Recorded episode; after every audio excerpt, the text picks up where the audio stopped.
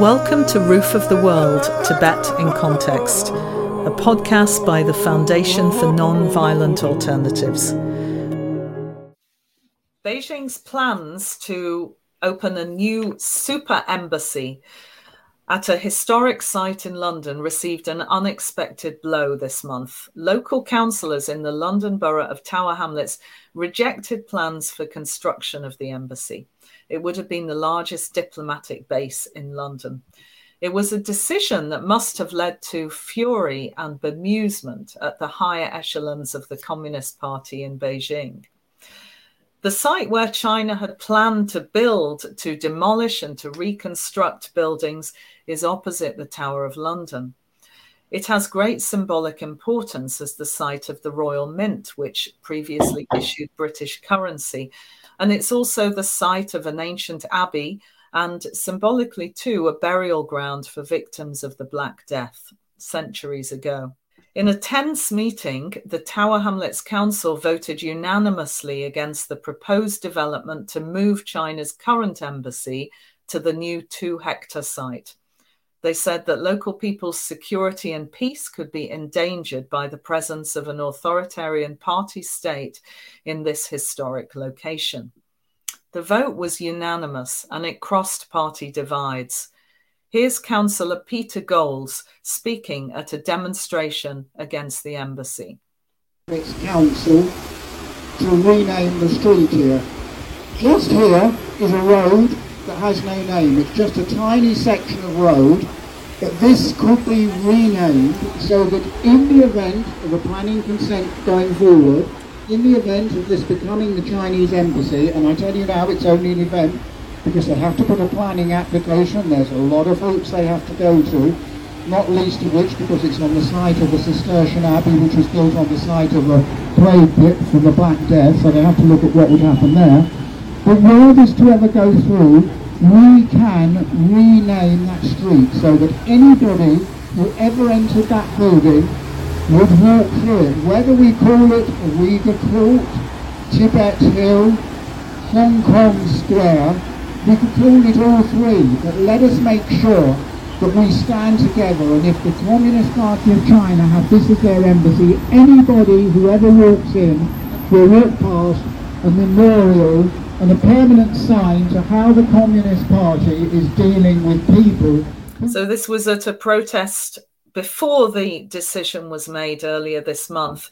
And here's a clip of Councillor Rabina Khan from the Labour Party speaking at another demonstration. The Uyghurs, where people are forced to eat pork when they are Muslims, when they are forced to eat, drink alcohol, when forced abortion and sterilisation and the rape of women is systematic in China, we condemn those atrocities. And we condemn the atrocities and we stand with the people of Hong Kong who fight for democracy. And let's not forget the oppression of the Tibet people. For so long they have been forgotten. And on that note, I have nothing further to add, just this, that the East End has a rich heritage a rich history of standing together on the principles of humanity, of standing together to challenge oppressors. And so today, we challenge the CCP. Yes! Yes! Come on! So today we're speaking to three campaigners who work closely with councillors to achieve this major victory. We'll discuss the significance of this development in the context of reconfigured UK Chinese relations and what may happen next. So, welcome to Rahima Mahmut, who is the UK director of the Uyghur Congress and the executive director of Stop Uyghur Genocide. Welcome also to Simon Cheng, who's founder of the UK wide diaspora group Hong Kongers in Britain and welcome also to Tenzin Kunga, who's chair of the Tibetan community in Britain. I'd like to speak to first to ask Simon Cheng, who spoke at this critical Tower Hamlets meeting earlier this month. Um, what what is the significance of this development, Simon, and what were your main concerns? Well, when the first time I have been invited for for, for the meeting um, at the Tower Hamlets Council, I think I, I, I already know that is quite significant moment because what Rabina, uh, as a former councillor, told me is, you know, is the date that they would decide whether they would give approval to the uh, moving plan of the Chinese embassy to the Royal Mint Court. So I know I have to attend to that if I have been lucky enough that I've been assigned a chance for this. I understand that there's also a huge solidarity with Uyghurs Muslim populations and Tibetan communities. Um, I also saw Kunga uh, attend as audience over there, and I also saw uh, Rahima and others uh, fellowmen uh, from uh, Uyghurs community uh, states a protest outside of the Tower Hamlets Council. And I think it's a very uh, moving moment for that. And also is is even out of my expectation. Um, I mean, is beyond my expectation. I thought the, the, the best scenario would be deferral. But they what we wait for is the outright um, um, um, rejection for, for, for the for the moving plan. So at least you know like from the perspective of hong kong's community um, and also i'm one of the um, activists have been in exiles in the uk the sense of insecurity always there and when we first ever that know about the moving plans it's intimidating because as you mentioned kate um, what they're going to move in would be like a castle then you know, they will upgrade not only the facilities, but they would introduce maybe even, you know, hundreds of thousands of employees over that. So we would be worried about massive civilians will be in the central London. So when the time we heard is unanimously veto the moving plans by the pro-democracy councillors in Tower Hamlet, I feel really confident. I feel even that save uh, back into the community. I think it's a really, really good message to not only Hong Kong's community, Uyghurs, Tibetans, others, but even the local residents. I live in the Tower Hamlets for, for years. I have a very close sense of belonging to, to this place. I don't really want to see there's lots of dramas and lots of, you know, fears that it would bring what happens in Hong Kong, but will become to the UK. So it's, it's really encouraging signal to me and I think it is a very, very uphill battle uh, along the journey.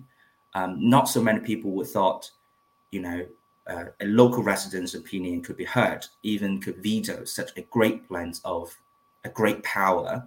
We thought that the UK government would be afraid of such a great power, and they would give in in terms, you know, uh, uh facing such real political situation. But democracy wins because the voices of local residents, you know, matters, and that's why following, you know, the decision making process, the councillor need to be held accountable for the voters over there. So they follow the opinion of the local residents, and that's why we see this miracle happen. Simon, and we also saw there that the local councillors before the uh, refusal to to accept this planning application, um, they also were speaking of changing the name of the road outside where the, the site of the embassy. They were speaking about calling the road Tibet Hill or Tiananmen Square, and uh, that that's also very significant as well. Yes, well, I admit that uh, I heard um, you know, maybe one of the compromising way is that, you know, the Chinese embassy would move in, but they would rename the area surrounding the embassy, like Tibetan Road, Uyghurs Road, or Hong Kong Square, whatever. Um, but that is still a less optimist, uh, less optimized scenario for us. The best scenario now it comes is the totally outright rejection of the moving plan. So we could have a very good sleep actually in Hamlets now. And what what happens next? Does this have to go to the government? Does this have to go to higher levels? Yes. So um, this rejection uh, also that would be forwarded to the mayors of London, and also will forward to um, the relevant uh, central government department uh, in Westminster. But I do think if you know the local residents uh, speak out their voice very clearly that they don't want to have this kind of the security concern back in the community. I don't see any point that mayors of London's and even the officials in central government would, you know, turn it turn it around over this decision. They respect the local community's decision. Mm. We also have, of course, um, a Muslim mayor of London, Sadiq Khan, and I gather that the government department involved is Michael Gove, the uh, the minister of, of levelling up. Um, and I'd like to just ask Rahima. Tower Hamlets is the um, is is encompasses London's famous East End, as Simon has mentioned, which has something of a history of standing up to fascism, standing up to rights abuses. Um, and it also is the largest Muslim majority in the country. So, councillors across the political divide, in your experience, were they aware of the suffering of their brothers and sisters in East Turkestan? Hi, Kate. Thank you for having me. Um, yes, very much. Uh, as Uyghur uh, leading campaigner, we also, uh, from the start of uh, the genocide uh, happening in uh, my country, East Turkestan, since 2016, the first place we reached out was the um, East London uh, Mosque and many other organizations, mostly based in East London. And also, as you said, they already have this a tradition that's standing up against um, the oppressors, fascism, uh, regardless of faith. Although uh, the uh, genocide that is happening, the people, Uyghur people, are Muslim, and that is have a very great connection with the uh, Muslim communities. And in this particular case, Rabina Khan, uh, I must hail her that, you know, she was the one who worked really, really hard. And we played the role how to uh, mobilize our own community and to raise awareness and uh, um, help to achieve uh, this decision in the end. And Rahima, how how important a decision do you think this is? How significant does it feel to you as a Uyghur living in the UK? Yes, every every success, you know, every campaign when we have when we achieve success, and uh, in this case, we worked very hard with Hong Kong uh, community, the activists, Tibetans. Um, this is one of the, I, I would say, that most enjoyable uh, campaign uh, campaigns that we led. And for Uyghurs, it's a victory. Uh, it's Im- extremely important, uh, as Simon uh, mentioned earlier, because for all community, especially those who are really under um, pressure and uh, persecuted, um, like my community facing genocide, we always have this uh, security fear in uh, exile. Even in London, majority of our Uyghur uh, friends dare not to come forward to even uh, speak about their sufferings and what is happening to their family members back home. I know there are families who had family died in concentration camps. They didn't, up until now, speak uh, uh to media or even um, the government level, at government level, simply because they fear the, the uh, consequences. And uh, also, we have this um, most of the Uyghurs also who are active, um, one way or the other, they have uh, faced harassment, intimidation, and sometimes is the uh, the family who asking them not to uh, get involved, not to say anything about uh, the government, and uh, uh, for this reason, it's extremely important that our work, our voice uh, uh, is recognized. And uh, Uyghur people, it also they encourage the Uyghur community here that, in fact, um, getting involved in campaign like this um, make sure that their voice is heard, that can actually make a change. Also, feel comforted by uh, you know this decision. Uh, that feel that we have friends uh, in, in everywhere that support our movement. And I think uh, the main reason, the most most important reason that this uh, planning permission was uh, refused because of the residents of the Tower Hamlet, and they stood up and uh, they said no, and that was very very important.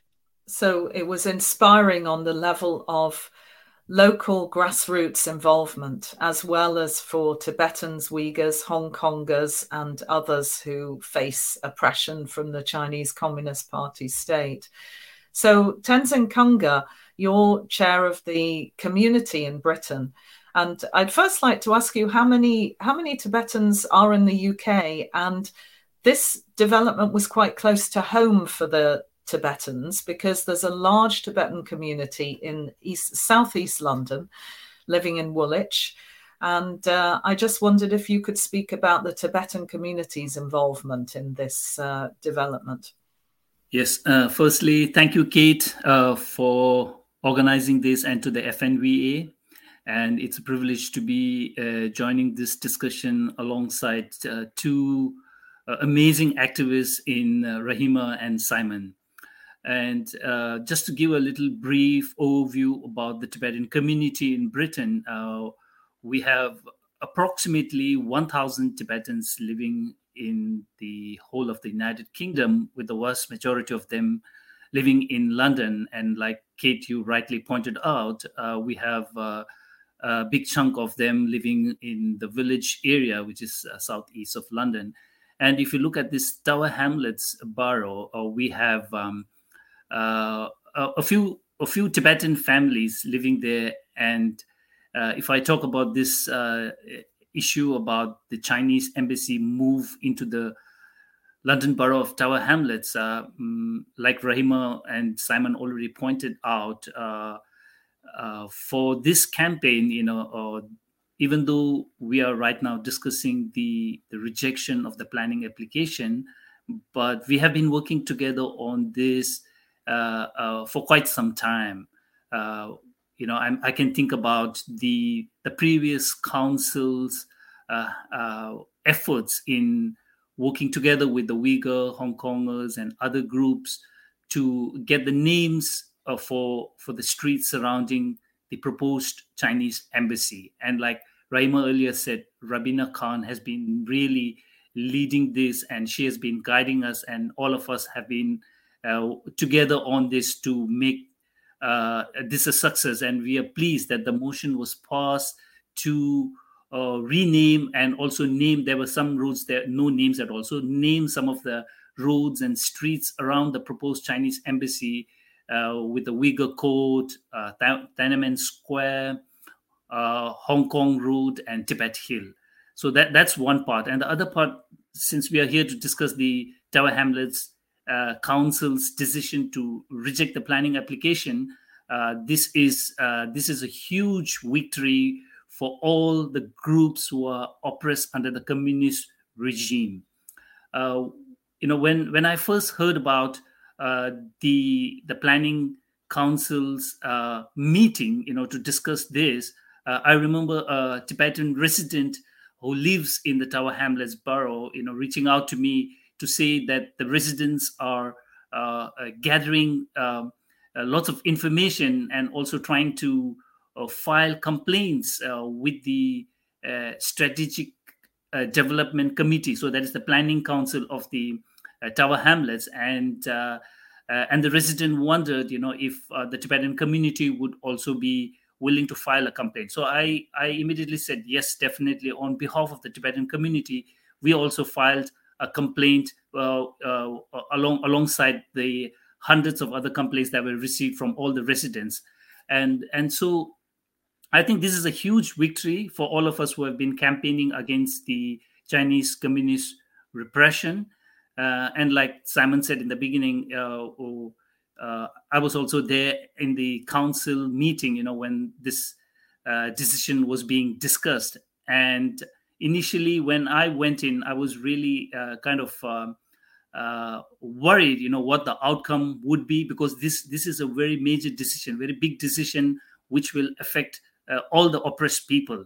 So I was I was really concerned. But as the discussions progressed, you know, it was clear that a lot of complaints had been filed in, and the councillors were raising the uh, voices of, of the, their their residents. You know, basically bringing their concerns uh, over to the decision table, and some of the concerns uh, which uh, were highlighted was things like. Um, you know that uh, proposed new embassy would become like a fortress and become a terrorist target one and two is you know already that area is really very congested and uh, with the with the protest you know happening against the chinese embassy on a regular basis the residents were worried about how that uh, small space would be able to cope a large number of protesters coming in uh, and also one really concerning thing was also about the chinese embassy's uh, uh, kind of proposal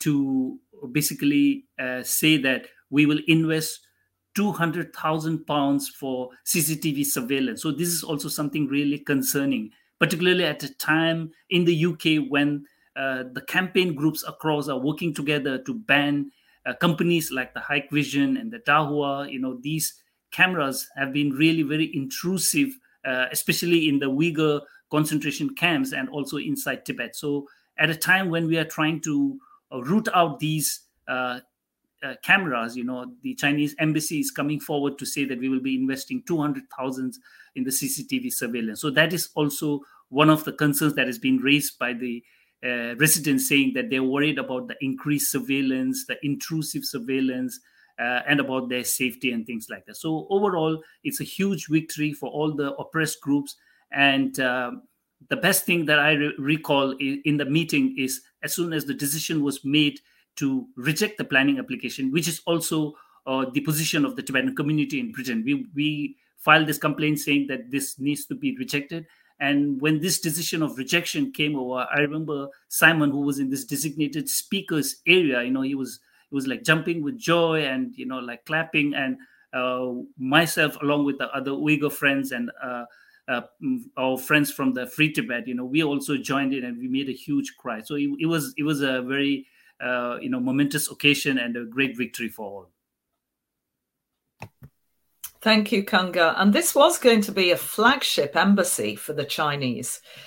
In fact, I think it was it was uh, going to be one of the biggest Chinese embassies globally, even bigger than than than Washington or elsewhere. So I can only imagine um, how the news was was received in Beijing. You know that that that relatively lower level officials, not even the highest echelons of the British government, had turned down this application. So it's a very striking development indeed, and, and congratulations to the three of you and all the others who who campaigned on this. There was another striking development just a few days ago. Um, on a previous podcast, we talked about the Hong Kong protester Bob Chan, who was dragged into the Manchester Chinese consulate and beaten up, not even by hired thugs, but by the Chinese consul general and consular officials themselves. And in the last few days, James Cleverly, the British foreign minister, has made a statement. We initiated a process based on our adherence to the rule of law. Uh, Greater Manchester Police initiated an investigation. As part of that investigation, requested that six Chinese officials waive diplomatic immunity so they could be uh, questioned. We informed the uh, Chinese uh, embassy uh, of that, and we set a deadline which expired today, making it clear that we expected them to take action. In response to our request, uh, the Chinese uh, government have now removed from the UK uh, those officials, including the Consul General himself. Yes, I think that's the outcome is well expected. Um, actually, we have been very closely follow up with the case. We stayed with the victims watching for, for, for a long time. Um, we understand that he is suffering lots of pressures um, because you know he has his own families like in the UK and even some of those in Hong Kong, and now he is on the limelight. Um, he felt pressure and lots of still verbal harassment online targeting him and mm. attacked it physically by consulate officials. So he's actually one of the victims. That's why the police investigation start. Um, so so we understand that's difficulties. Um, so when it happened, for example, like recently we, we saw China remove the six diplomats involved into the attacks, including the top diplomats in Manchester from China. Um, you know, Bob Chan expressed that he wanted to see the case have been closed and he could move on to, you know, embrace a normal life in the UK. However, I think, you know, from a perspective, not only dissidents, but, you know, uh, people living in the UK, we know it's not one-off case. Um, it's not individual failing. It's a state behavior. So that's the thing that we really hope that the government could be tougher. Need not to wait until, you know, the police def- police investigation have been wrapped up. We know that is a procedure, due procedure, uh, you know, for for for for getting more evidence for this.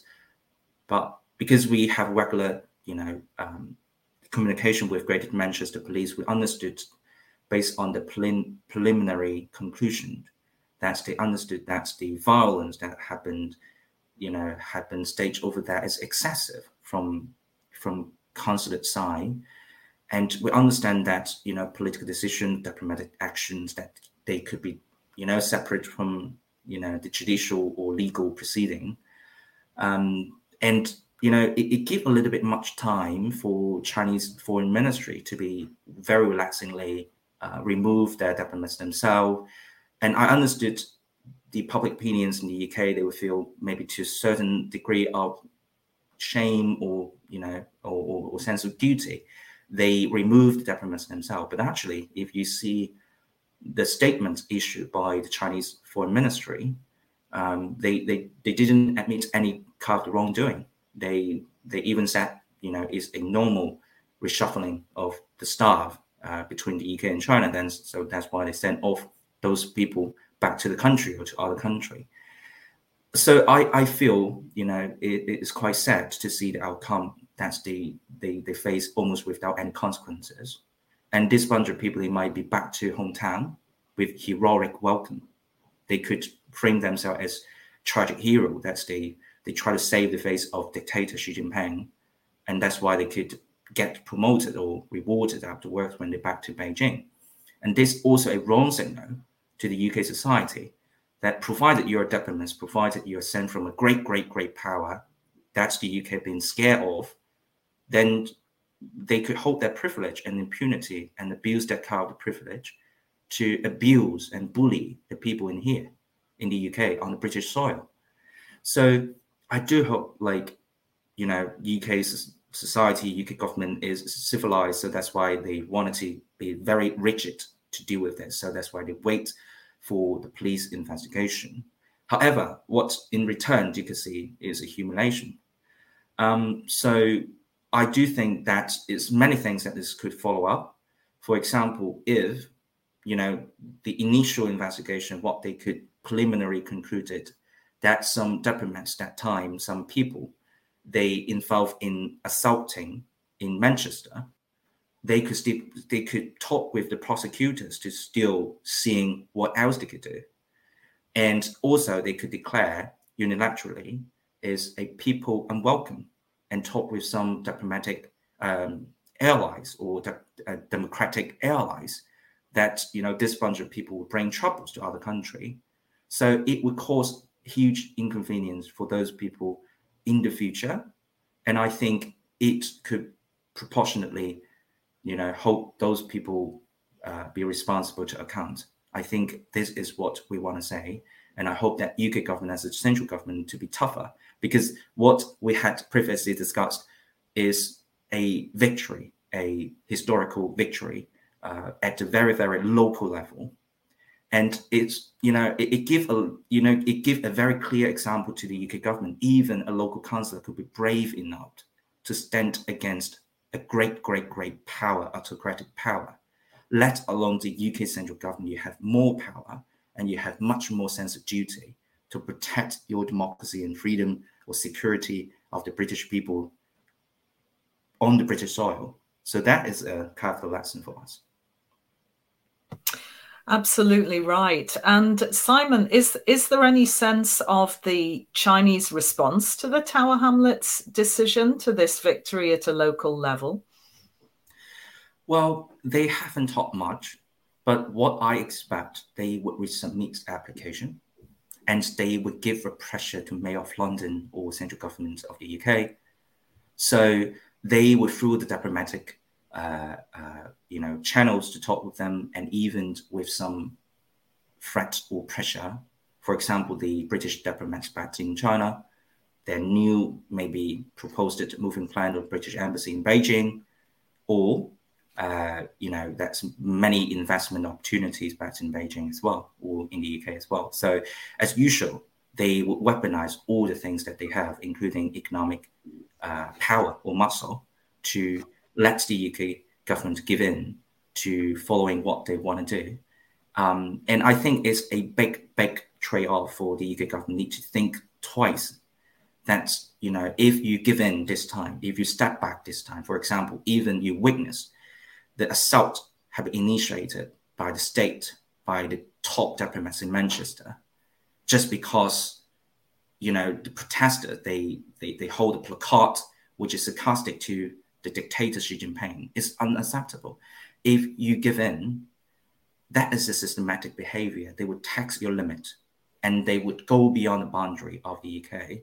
Then we, we, we, we wouldn't imagine, we, we can't even imagine what even more horrible would happen if the UK government now at this moment give in. So we're very glad to see the foreign secretary made a statement and talk about his regret uh, in front of the media but that's not enough. I could say I'm very, very grateful to this because I'm a powerless, only one individual advocating for democracy for my hometown, taking risk. But foreign secretary, you have more duty and power to protect your own people. So much more concrete actions we're waiting for, you know, we're waiting for. So, this is a real test for the British government going forward. And of course, the British Prime Minister Rishi Sunak has said it's no longer a so called golden era from the David Cameron days for Britain China relations. But the Foreign Minister James Cleverly a few days ago gave a slightly more nuanced, slightly more defeatist uh, picture of the British posture to China um, which overall you could perhaps summarize as saying that the trading relationship retains its significance. Um, there are dangers ahead for for human rights um, and problems ahead for those who are seeking accountability for the PRC's atrocities against the Uyghurs and in other areas. So, so I think it would be good to um, also mention a new development which happened a few days after the Tower Hamlet decision. Um, along the line on Human Rights Day, 10th of December in the United States, the US administration sanctioned two officials who were senior in Tibet.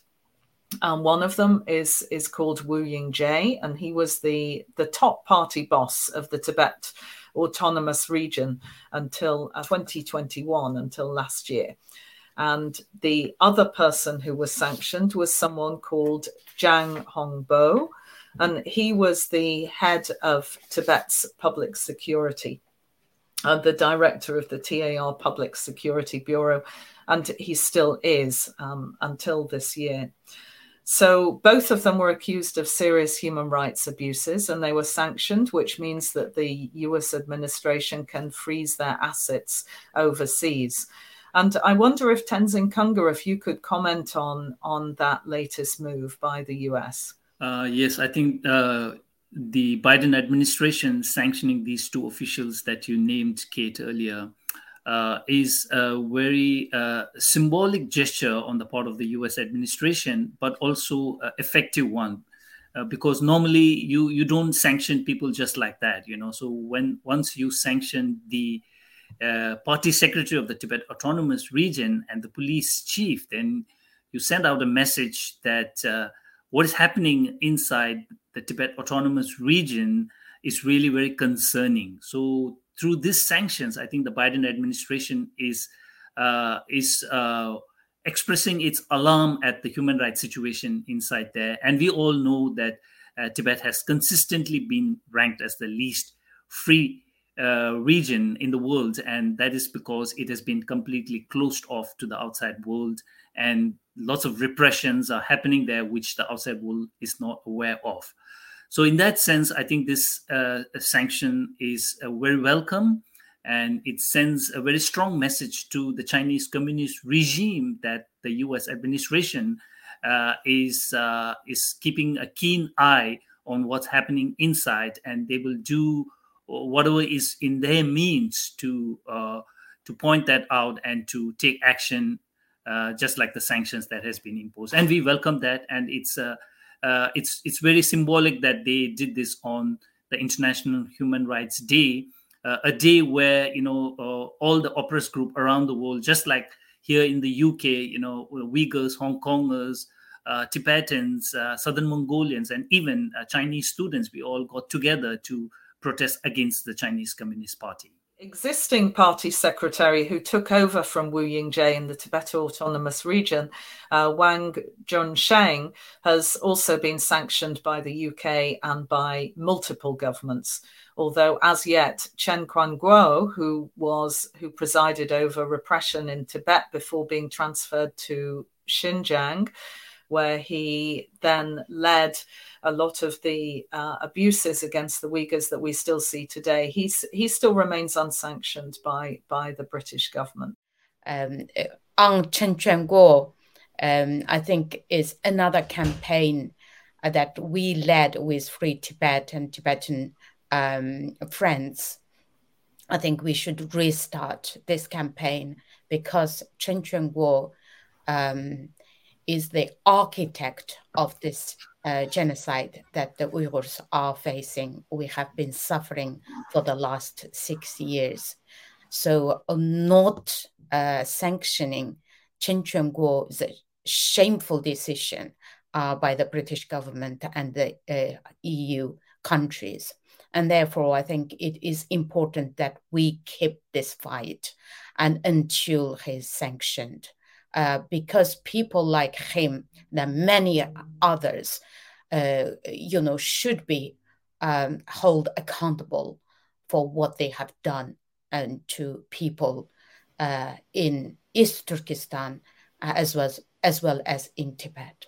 Thank you, Rahima. And I think that the alliances that have been developed to fight against the Communist Party state in London, at Tower Hamlets, and across the world the Uyghurs, the Tibetans, the Hong Kongers, the other victims of Chinese repression must be inspiring and, and bring hope to to so many as as we face this this growing threat. So thank you so much to Simon Cheng, to Rahima Mahmut, to Tenzin Kunga for for joining us today and participating in this really enlightening discussion. Thank you very much. Thank you so much. Thank you for having me. Thank you, Kate. Thank you. Thank you.